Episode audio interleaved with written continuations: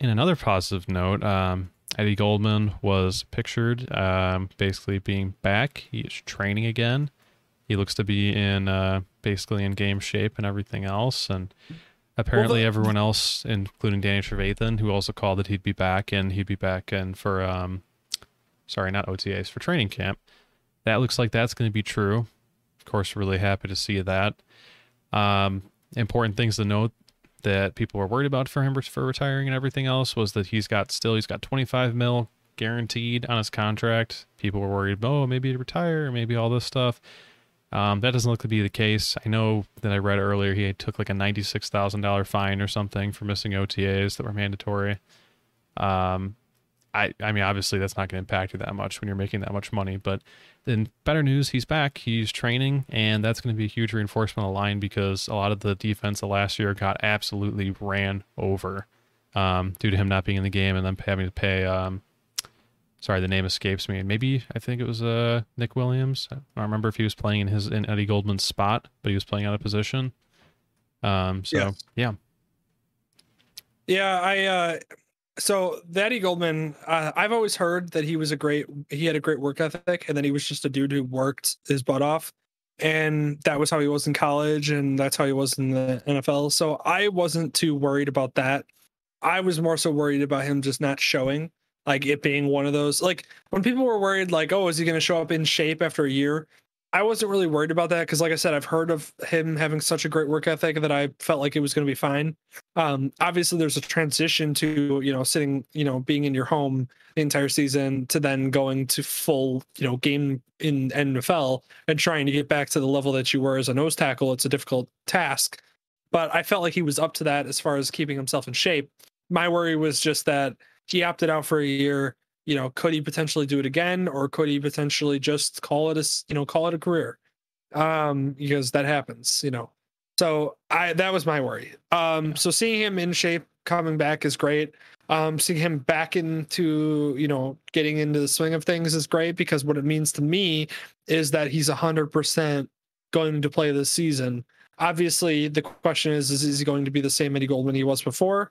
I think he's going to be very, very close, if not the same, just Really, because you want me? you know there's two ways it could go. I- I- you know getting a year off could take a guy out of the out of the game and he's not going to be as electric as he was you know le'veon bell-esque. Um you know and you can make arguments that le'veon bell wasn't used correctly but he wasn't the same. You know you could say that about players that sit out. Same with eddie goldman here. You could say maybe you know he comes back and he struggles a little bit. You could say maybe that year off is what did it for him um i think that mid-season if eddie goldman's back to normal that'll be the that'll be the tell. Because if mid-season you know once he gets a couple games under his belt and he's back into game shape um fully because getting into game shape is different than being in shape obviously right. uh then we'll know. So we'll see how that goes out. I'm really not worried about him being in shape as far as being able to play on the field because obviously you see with the sled right here um and everything and just him his work ethic from before he's gonna be there. He's gonna be in he's gonna be ready to go. It's just whether or not he's gonna be able to play up to the same stature he was before.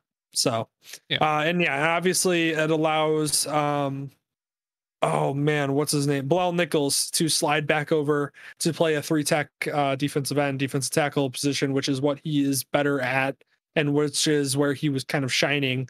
Um, so hopefully that continues his growth as a uh, defensive tackle. And then obviously it allows he- Akiem Hicks to not worry too much about the run and exert so much energy on the run because literally Akiem Hicks was our run stopper last year. When he wasn't in the game, teams ate us alive.